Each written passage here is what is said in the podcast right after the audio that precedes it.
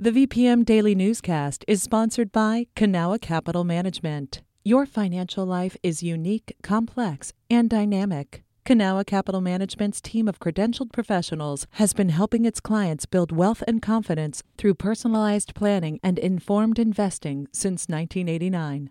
Learn more at cancap.com. That's K A N C A P.com.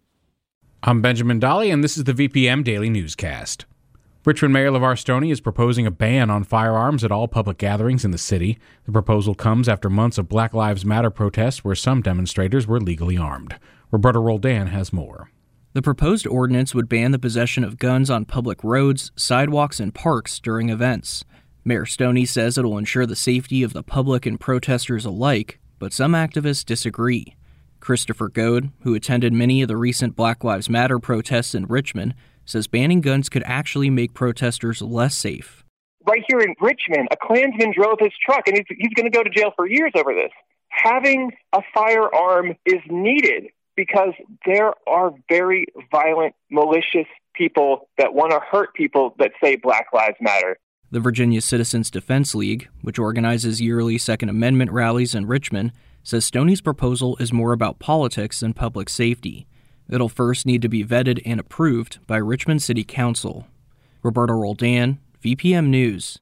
Mayor Stoney's new task force to reimagine public safety held its first meeting via Zoom last week. The meeting took place on Friday and was released to the public on Monday. Whitney Evans reports. Richmond police officials gave the task force an overview of the department's use of force policies and fielded questions about how it vets new hires. Deputy Police Chief Sidney Collier said it's often difficult to spot bad actors during the hiring process. It's only time that their true self starts to come out and you see the discrepancies, and then we have to weed them out. Dr. Shawn Utsey with the Department of African American Studies at VCU argued the answer doesn't lie in the hiring process. We've always struggled with trying to get the right people on the force, but I think a bigger issue is the culture. That has to be addressed first. City officials say the task force is only advisory, so its meetings over the next 90 days aren't required to be live streamed or include public comment. Whitney Evans, VPM News. Mayor Stoney is also asking state lawmakers to legalize marijuana during the upcoming special session of the General Assembly.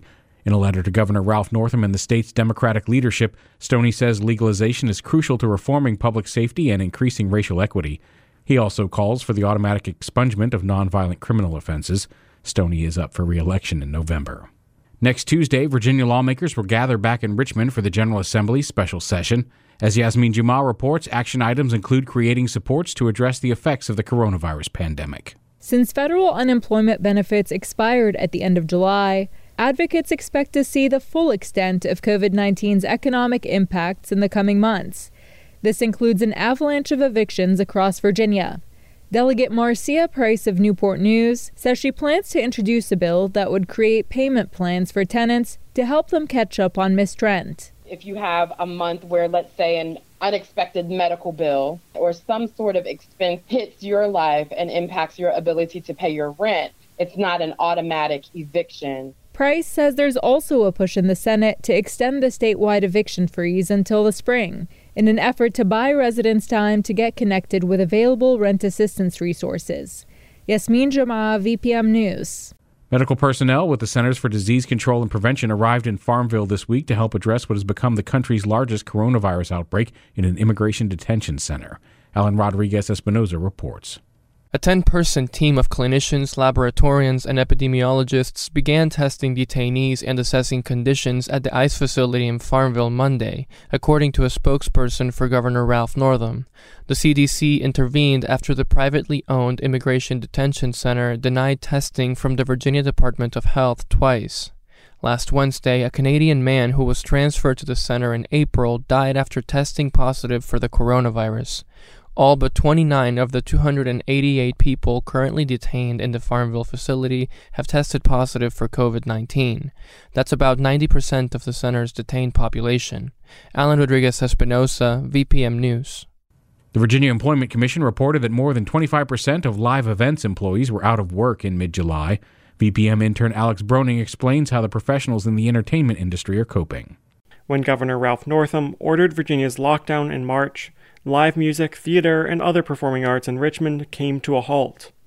Trevor Creaney, the lead lighting designer at the Broadberry, has been able to work a couple jobs during the lockdown, mostly lighting concerts that the venue has streamed online. I've never been more excited to have seven shows confirmed for July. Normally it's 30 shows, you know, with one travel day. And while the live streams provide some income, he says the work is inconsistent at best. The weekly $600 of federal pandemic unemployment assistance was a lifeline for Creaney. Now it's uncertain how much aid is still available, despite executive orders signed by President Donald Trump last weekend. Alex Broning, VPM News. All the stories you've heard can be found online at vpm.org/news.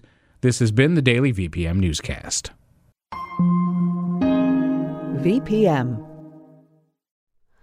Hi, it's Terry Gross, the host of Fresh Air. We bring you in depth, long form interviews with actors, directors, musicians, authors, journalists, and more.